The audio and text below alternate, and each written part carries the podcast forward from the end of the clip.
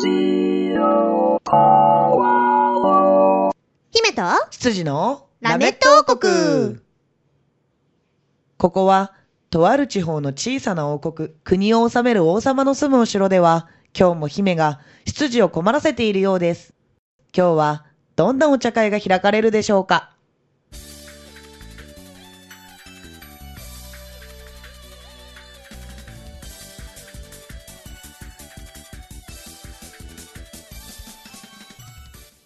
はい。というわけで始まりました。ました。12月のラメット王国。はいはい。12月は、私たちだけだね。うん。そうだね。年末、やっぱみんな忙しいんだね。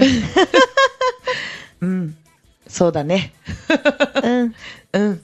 じゃあ、やろうね。はい。うん。羊の黒本隆です。よろしくお願いします。タカ様漢字をそのまま読むと、タカ様？タカ様？漢字で読んだら？貴様？マムー 意味がわからない。飛んだ、飛んだやつ、茶番をやってしまいましたけれども。はい。はい、そして、姫主姫様こと鈴代恵美です。みんなせーので姫様って呼んでください。せーの。うーん、わわーん、わーん。なんか文字多くない？ねえうーん？なんだそれ？全然わかんないな。なんかが飛んでったっていうことだけわかる。もうメーンっつって。ムーマ一族は軽いから。ポンポン飛んムでく。ーマが飛んでったんだ。ポンポン飛んでく。はい、よろしくお願いします。はーい、お願いします。はい、というわけでですね、はいはいえー先月、えー、エミのバースデーライブの前半お話ししましたけれども、はい、昼の部の方をね。昼の部の方をお話ししましたけれども、今回はですね、えー夜の部の方をちょっと掘り下げていこうかなと。思っております。うん。えー私が説明させていただきますとですね、はいはい。夜の部は4部構成になっておりまして、うん。はい、1部、2部、3部、4部とそれぞれありまして、それぞれ衣装が変わるんですよね。そうなんです。はい。で、えー1部と2部の間の衣装替えの時にボイスドラマが1個。うん。えー2部と3部の間の衣装着替えの時にボイスドラマが2個目。うん。で、え2部から3部の間に MC が入り、うん。え3部から4部の間に MC が入ると。ん？なんだ？今の。あれおかしいな。なんか一個多いな。以降多いな。うん。あ、MC で終わりだ。えーうん、そう。ん1と2の間、2と3の間、3と4の間のこの3つですね。うんはい、ボスドラマが2本と MC が1個入る形になって、全部で4つの衣装が、えー見れるというわけなんですけれども。はい、じゃあまずは、なんかね、それぞれ、あれなんでしょちゃんとこう、考えて1部、2部、3部、4部があるわけでしょ？まあ、あんま考えてないよ。あ、そうなんだ。うん。あのー、衣装が4着あるから、うん4部構成になってるだけのあ、話で。そうなんだ。話ブツンと終わっちゃったな、どうしようと思った今。いや、だって本当に考えてない。ああ、そうなんだ。なんかダンスパートだ。だから、この時の衣装はちょっと、この、この衣装になるからダンス踊る、この踊りやすいやつにしようとか、そういうのも全く考えずにやったってことだ。いやだからね、もうね、うん全部衣装ありきなんですよ。うんうん。衣装が4着あるから、うん4部構成にしようん。う。で、この衣装は踊れないから、うん。この衣装の時にダンスを入れよううん。っていう、もううん衣装が土台にあって、そこに合わせて入れてるから、うんあのー構成として最初からこうしたいとか、そういうのを決めてやってるわけじゃないんですよ。うんうんううんん。いや別にだからそのさ、この衣装だからこれにしようっていう、その衣装ありきでもいいと思うのよ。うん。一部はどういう、なんかその、衣装だからこういうのにしようみたいなのはあった？一部目。まあ、できてからあった。だから今回、うん衣装も直前だったの、出来上がったのが。うんうんうんだからセットリスト決めたのも1週間前ぐらいうんうんうんうんだったんですよね。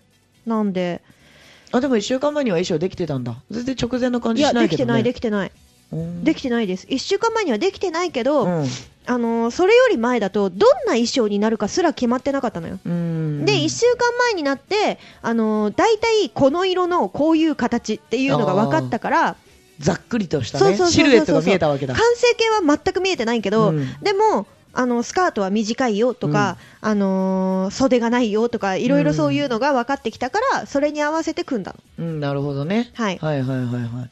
今回4つ衣装、またね、新作が出てきましたけれども、うんはい。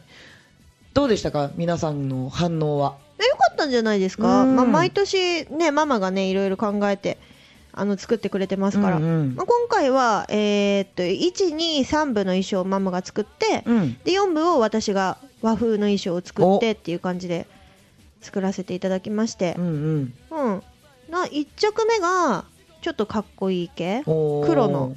黒と白の、うん。まあそんなにヒラヒラしてないドレスの。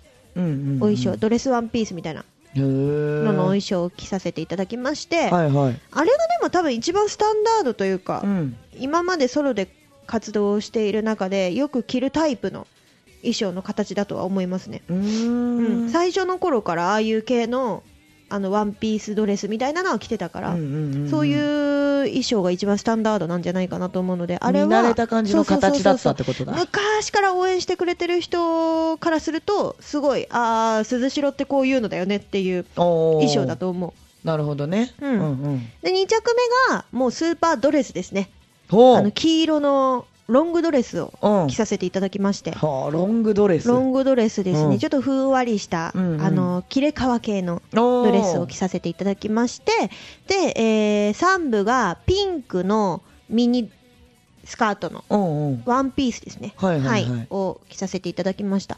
3部のお衣装はねあれねえー、と10周年の時に着ていた長袖のピンクのワンピースうん。衣装うんうん。のリメイクなんですよ、へえ。うん、エミの衣装はリメイク結構あるよね。あるあだからるだからもう本当に二度と見れないのが結構ある。バースデーでしか見れないやつっていうのが結構あって、うん。今回の衣装も多分ほぼそうなるんじゃないかとは思うんですけど、うんうん。えっと、その3部のピンクのやつはもともと長袖の衣装だったのを、うん。もう袖全部ちょん切って半袖にしてでスカートも膝下ぐらいの丈だったのをうん。ミニスカートまでジョッキンって切って。であのー内側にもう全く新しいシースルーの生地とテラテラしたちょっと光沢のある生地の二重重ねでなんかペタッと肌にくっつくようなやつ。あ光沢のある方はね。そうそうそう。そうそうそうそううんうん。そういうので、えーっと二重構造のスカートを作って、うん。えー一番上のピンクのワンピースの方には、えースカートにたくさん切れ目を入れて、うん。ちょっとふんわり踊るとこうスカートがひらひらってするようなね構造にしてもらって、えー着させていただきました。ほうほうほうほうはい。あれ大変だったんだよ。え、そうなの？そう。なんかミニスカートだから、うんダンス曲はこれがメインだなと思って、3部のピンクの衣装のところにダンス曲を結構入れたの。うん。入れたんですけど、あの、何せ出来上がったのが直前だったので、うん。しっかり着たのが本番だけだったの。うんうんうん。、で、本番着るじゃん。うん。あ、全然いいじゃんと思って本番ステージに立ちました。ダンス曲始まりました。腕が上がらないってなって。え、ピチってなっちゃって？そう、袖のところの、えっとね、半袖にしてあるじゃん。その半袖にしてある、えー袖口うんを、なんか別の生地で縫い付けてあるんだけど、うんそれが伸びなくて、あー、伸びない生地か。そう、腕が上に上げられないっていうことに当日気づいて、うん。で、あ、やばいやばいみたいな。でもそれでも上げないと、うんダンサーズと腕がこう、なんかおかしなことになっちゃうから、うんちょっと頑張んなきゃと思って無理くり上げたら、うん。腕のところが生地ですごい擦れて、す り傷できちゃったの？擦り傷まではいかなかったけど赤くなってた。あなかなか今回ハードだったよ。あのー一部から足はつるわ、ー。うん。腕は擦れるわ。うん もう、もう、なんか、みんなには、この本番中に足つったは話したけど、うん袖、腕が上がんないとか、多分言ってないと思うんだよね。うん、いや、初めて聞いた。うん、意識がちょっと朦朧としてるから言ったか言ってないかも曖昧なんだけど、でもなんかいろいろ自分の中で慌てる事案がいっぱいあったあー、細かくね。細かくねで4部の方はねあの私が作ったえー、っと着物をねはい。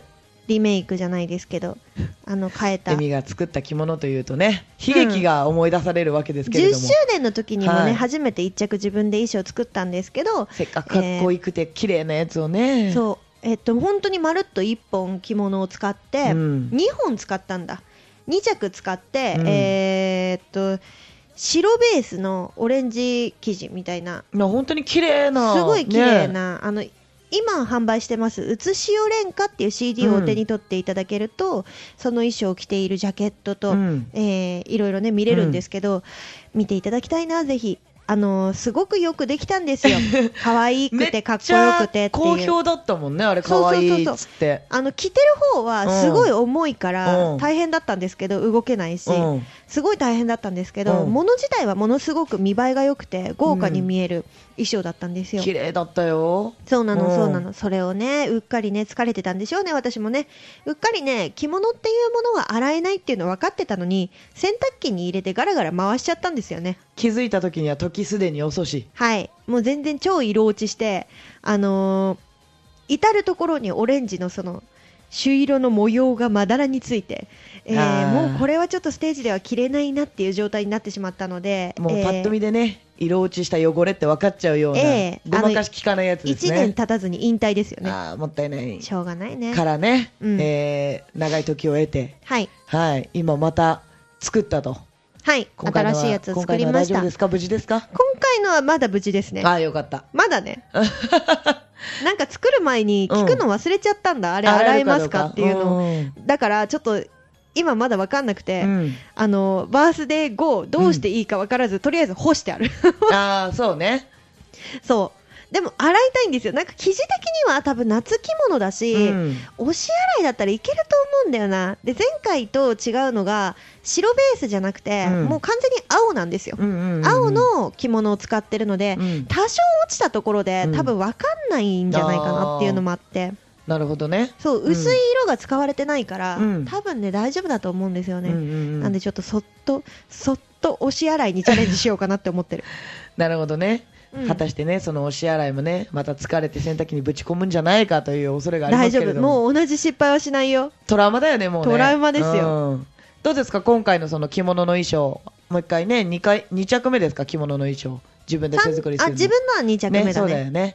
うん。これはまた長く着ていけるような感じの着物になってますか？一応長く着るつもりで、あのー和風の曲を歌うときにはこれを着ようっていうつもりで作ってるので、うんうんうんうん長く着るようには作ってます。じゃあなんか最近の皆様のお目なじみになってるあの黒と赤い花のうん着物うん。はちょっとお休みになるという感じになります？まあ一応しばらくお休みにしようかなとは思ってるけど、うん悩んではいるんだよね。ちょっと1月にライブがあるから、うんお正月感があるのは赤い方なんですよ。あー黒ベースに赤の花ねそうそうそうそうそう。ちょっと悩むなとは思ってるけど、うんまあでも、やっぱ新しいのかな。そうだね、うん新しいやつの方がやっぱり綺麗だったしね色合いがねうん。うんなんか青ベースにうん。シルバーとえー、あれ何からし色っていうのかなからし色じゃないかな。だよね、うんからし色のなんかこの何ちょっとちらっと見えるさうん。差し色みたいなのがさうん。めっちゃ綺麗だったなとは思うんだけどもうん。うん。めでいいんじゃない？それもめでたくて。めでたいかな？めでたいかどうかは分からんけど、まあでもどっちにしろ長く着たいなと思っているものではあるので、うんうんうんうん。いいじゃない。自分で衣装を作れるっていうのがすごいねまずね。うん作ったって言っていいかどうか微妙なラインだけどね。そうなの？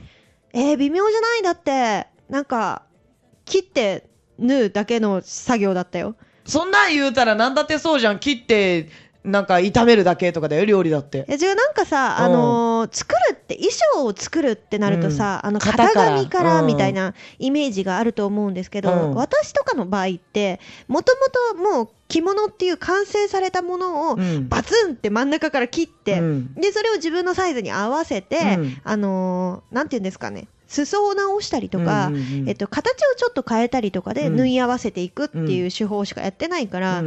本当に衣装を作る自分で自作してる方からすると、うん。作ったっていうのかっていうレベルのものにはなってると思うんですよ。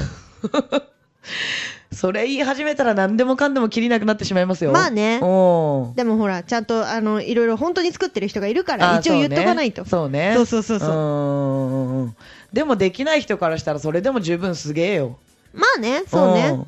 だってまずその何切って縫い合わせてっていうのをどこから手つけていいかが分かんないもん。うんうんうんうん。なんか縫うって言ってもがむしゃらに縫ってもなんかさくっついちゃってて入らなくなっちゃったりとか、うん。あと何こうきちんと整えて縫縫わなきゃいけないのに、うん。こういざ縫ってみたらベベベベベって斜めになっちゃってビラビラしちゃう方出ちゃうみたいな。折って縫ってたはずなのにいつの間にかなんか平らになってるみたいな結構あるミスですよ。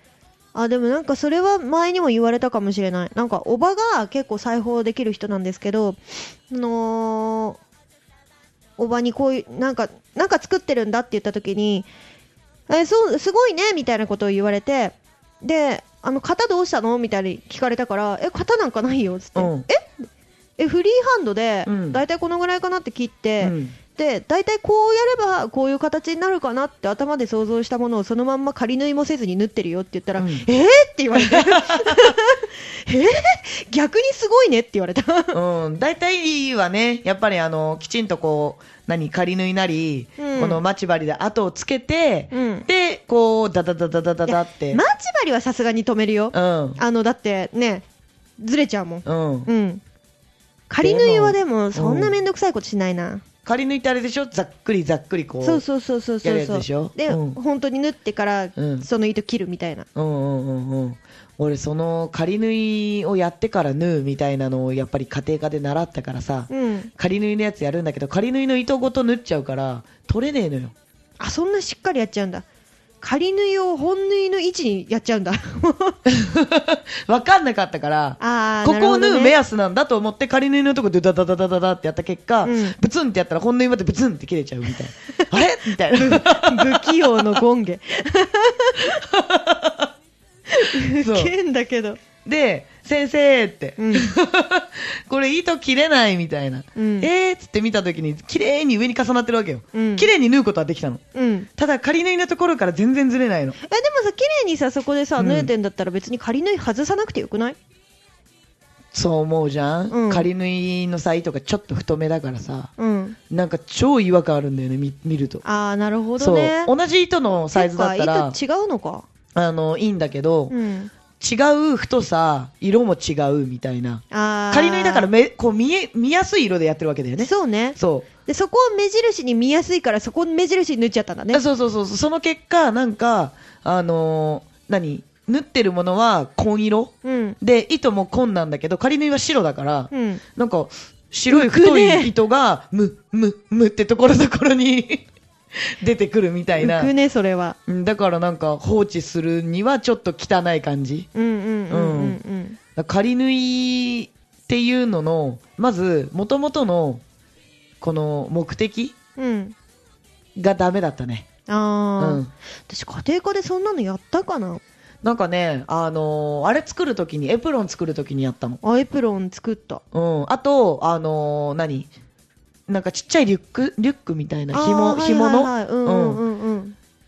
給食袋のリュックバージョンみたいわな。かるわかる、うん。なんか小学生の時とかでしょ？それ。うん、あ、そうそうそうそうそう。あれ？俺今小学生って言った？えわかんない。中学生って言ったかな？小学生の時なんだけど、そうそうそう。うん。もう、ああ、ダメだーと思って。私ね覚えてないやあの家庭科、うん。特に裁縫、うん。もう壊滅的にダメで。うん。あのー、1なの？2なの？っていう5段階評価で、うんうんうん。それをいつもスレスレだったから、うん。でもう中学高校に入る頃には、うん。もう自分がダメなの分かってるから、うん。友達に全部やってもらってたの、うーん。だからだからねやった記憶がないんだよね。うんうんうんなんか、エプロンはでも小学校の時に作った、うんうん。小学校の時はあの誰かに頼むことができなかったから、うん。エプロンと、うんそのなんかトートバッグみたいなやつ？トートじゃないか。なんか紐だろ紐でショーリュックみたいうな。わかる。なんかちょっとすごい簡易的なやつでしょ？口のところが巾着みたいにキュッて締まる。そうそうそうそう、あれあれあれあれ。あれをね作った記憶は確かにあるな、うん。だがだが覚えてない、うん。で高校とかに入るとさ、うん。スカート作りましょうとかさちょっと難易度が上がって。へえ。えーでしょ？高校の時むしろ家庭科覚えてないわ。なんかね私、うん。スカートだけ覚えてる。で、なんかもうほぼほぼ、うん。絶対できないと思ったから、うん。あの心の弱い人間なんで、うん。もう絶対に無理だと思ってうん。授業すらも出ず、うん。もうあの戻ってきたら友達が作ってくれてたみたいな。感じの思い出がある。だから作り方が全くわからないんだよね。へえ。もう自分はそういうのやった記憶が小学校ぐらいしかなくて、うん。中学校でやったっけな？家庭科ってあったっけ？まず。あるよあったか。中学はあるでしょ何やったかな？なんか小学校の時のそれが印象的すぎて、うんあんま覚えてないの。調理実習とかもあったよね。調理実習はあった、うんそれは覚えてる。うん。それは覚えてるけど、家庭科で何かを縫う、裁縫するっていうのは小学校の時の記憶うん。しか逆に残ってないわ。うーんうん。高校の時なんて本当に覚えてないわ。なんかやったっけな、縫うやつみたいな。あれ、高校の時って選択授業だったのかな？もうちょっとどっちにしろさ、うん。記憶がもうはるか昔すぎて、ちょそうなのよ。っと10年以上前のことは思い出せないよね。難しいですよ。難しいね。難しいしかもなんか、あの、このさ活動をうん始めてからはもう自分の意思でがっつりやってるから、もう結構な感じで記憶残ってるわけですよ。うんなんだけど、学生時代って割とさ、あの、惰性でやってたみたいな。学校行きなさいって言われるからうん行くみたいな、うん学校でよーし勉強するぞみたいな感じで 行ってないから、うんあの記憶が曖昧なんだよね。わかる。うーんだ友達とどうやって仲良くなってたかも覚えてないもん。クラスも、ね。クラスも違うし、うん知り合うきっかけなんてないのに、なんで知ってるんだろう、なんで仲いいんだろうみたいあな。でもさ友達と仲良くなるきっかけは今もわかんなくない、うーん、そう、何かしらきっかけがあるとは思うよ。なんかどのようにして距離を縮めていったかっていうのが全然あのちょっと前の人になっちゃうと思い出せなくて、うんうん。私この間ねあのねあれでそれこそあれタカさんもいたよね。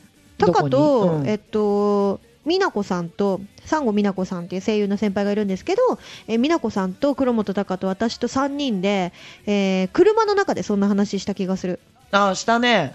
ん。ちょうどその日、えっと、チーム茶番っていう、えっと、私と黒本隆とサンゴ美奈子さん、そして、えー平本優くん、この番組ではおなじみの変態お兄さんですね、はいうん。の4人で遊びに行ってたのよ。うんうんうん、で、その遊びに行って、平本くんを一番最初にお家に送って、バイバイって送った後に、そういえば、なんでこんなにこの4人仲良くなったのかなっていう話になって、うんうんうんうん。で、まあまあまあまあ、私のバースデーライブとかがきっかけじゃない、うんみたいなのは話してて、あ、そっかみたいに思ったんだけど、うんえっ、と、美奈子さんは、まあ、知り合ってからまだ1年半ぐらいなんですよ。うんうんうん。去年の、それこそ2月、うんとかだよね、確か。そうそうそうそう。2月、私の10周年終わりの、えー工藤真美ちゃんのライブで知り合いまして、うんそこから本当に急激に距離を縮めて、うんだから美奈子さんと仲良くなったきっかけはわかるの。うん全然覚えてるの。うん1年半前だから。最近だからねそう、最近だから全然覚えてるんだけど、えーまあ、黒本もわかる。うん。うん黒本もあのきっかけというか、まあ、スタートが特殊だったからうんうんわかるんだけど、うん平本君って、うんなんでこんな遊びに行くぐらい仲良くなったんだっていうのが思い出せなくて。うん。で、そうだね。えなんでだろうなって、一番最初に会った時は、あの、平本君スタッフだったんですよ。うんうん。で、私が出演してるライブのスタッフで知り合って、で、同じイベントで多分スタッフ同士でタカが知り合ったの？そう。うん、うん、うんうん。俺と平本くんの初めましてはお互いがスタッフやってた時。ああ、うんなるほどね。で、私そのでも平本君がスタッフやってた時の記憶はそこまでないの。うーん。で、あの、現場で、別の現場で声優さんとして会って、あ、よろしくお願いします、みたいなの。うんうんうん。でで、まあ、同じ仕事をやってたから、打ち上げとかにも行ったはずなんですよ。うんうん、で、その打ち上げで結構話して、うんで、あの、なんか年も近いから敬語もいらないよ、みたいなので、うん。敬語が取れたのは覚えてる。うんうんうん、でも、その後そこまで仕事関わってないんですよ。うんうんうん、なのに、なんでだろうなって。そうだね、うん。なんでなんだろうね。これ、平本くん本人に聞けばわかんのかな？覚えてる？って、うん。じゃあ今度ゲストで呼んで聞いてみるか。ちょっと聞いてみよううんか。聞いてみよう聞いてみよう。一生懸命考えたんだけど、うん。本当にこんな遊びに行くぐらいまで仲良くなったきっかけが全く思い出せなくて。すげえ申し訳ないことに、うん、うんでも平本君以外にもそういう人結構いるんだよね、だな謎だなって。友達本当に仲良くなる人ってなんか、うん。そのきっかけとか、うん。だんだんどうでもよくなるんだなっていうのがうんうん分かりました、衝撃的な出会いじゃない限りね。そうだよね、うん。特殊な出会いとかね、うん。美奈子さんはなんでそんな1年半前っていうのもあるよ、うん。近いからっていうのもありますけど、うん。なんでそんなに覚えてるかって、うん。初めの一言が衝撃的だったからだよね。そうだね、うん。ぶっこんできたからね。本当だよ、うん。たまにぶっ込むんだわ。うん。私とね、タカさんがね、はい。あのーちょっと楽屋が狭かったんで、うん。あの場所をこう縮小じゃないですけど、場所をなるべく取らないようにしようって。うんあの本番直前だし、もういいやと思って、私がうんひろ、ひ、ひろもとだって誰だよ。黒本の 混ざった。新しい人出てきた。ひろもとって誰だよ。うちのお兄ちゃんかなって思っちゃった、今。えっと、お、お兄ちゃんじゃない、タカの、ちょっと落ち着いて一回落ち着こう一回落ち着こうちのお兄ちゃんの名前はひろみつ。ひろみつ。う で、俺は黒本。黒本。うん、俺は黒本。変態お兄さんは平本。そうそうそうそう落ち着いてで、。私が膝の上に座ってたのは黒黒本。本。そうそうそうそうそう。で、黒本うのん膝の上に座ってたのよ。うんで、そしたら、それを見た美奈子さんが、うん。二人は付き合ってるのって聞いてきたっていう。初対面だったんだけどね。初対面初めうんて交わした言葉がそれで、うんはいっつって。何を言ってんのかな、このお姉さんはって。超面白かったよね。まあでも初対面でそうね、嬉しそうにキッとしてきね、うん言われてしまうとね。あれは忘れないよ。うん、なかなかの衝撃でしたよ。衝撃だったうん、面白かった。うん。うん。じゃあ、あれだね。来週はその、今ちらっと出たけども、チーム茶番のお話でもちょっとしようか。あ、でもね、うんチーム茶番の話もしたいけど、うん。あのーボイスドラマの話全くしてない気がする。いいじゃん。じゃあ、ボイスドラマにしようよ。せっかくだったら。そうだね誕生日つながりでね。はい。うん。はい。じゃあね、もうあっという間にエンディングのお時間なんですけれども。はい。はい。鈴代さん何か告知あれば。はい、告知ございます。えー、っと、1月の5日ですね。そうもう12月のね、イベントね、終わっちゃったんですよ。そう、もう全部終わっちゃったので、えー、次はもう年明けです。1月の5日にライブに出演いたします。はいえー川崎セルビアンナイトという箱でお昼、えー1月5日のお昼ですね、にライブ出演いたします。こちらが年明け一発目のライブとなりますので、ちょっと豪華に、えーバックダンサーをつけての出演となりますので、よろしかったらね、ぜひ遊びに来ていただけたらなと思います。はい。いろいろトークの企画とかもあるみたいですよ。うんうんで、普段見れないコラボとかもありますので。あらあら。はい、ぜひぜひよろしかったら遊びに来てください。よろしくお願いします。はい。ぜひはいぜひ足を運んであげてください。ね、たかさんは？タカさんはイベントにはもう特には出ないんですけれども、うんえー年賀状企画というものをやろうかなと思っており毎年ます。恒例の。はい。まだね、あの、ブログ書けてないんですけど、うんあの、書きましたらね、ツイッターなどで、えー告知しますので、もしね、年賀状欲しいなっていう方いらっしゃいましたら、ぜひご応募ください。漏れなくもらえますので、あれだよよろしくね。お願いします。年賀状を出すのは25日までってやつだよね。あ そうそうそうそうそうそう。なのでね、なるべく早くブログ書くように頑張りますので、はいぜひぜひ応募してください。お願いします。はい、よろしくお願いします。はいありがとうございます。というわけで、えー、今週のラメット王国はここまで。姫と羊のラメット王国でした。バイバーイ。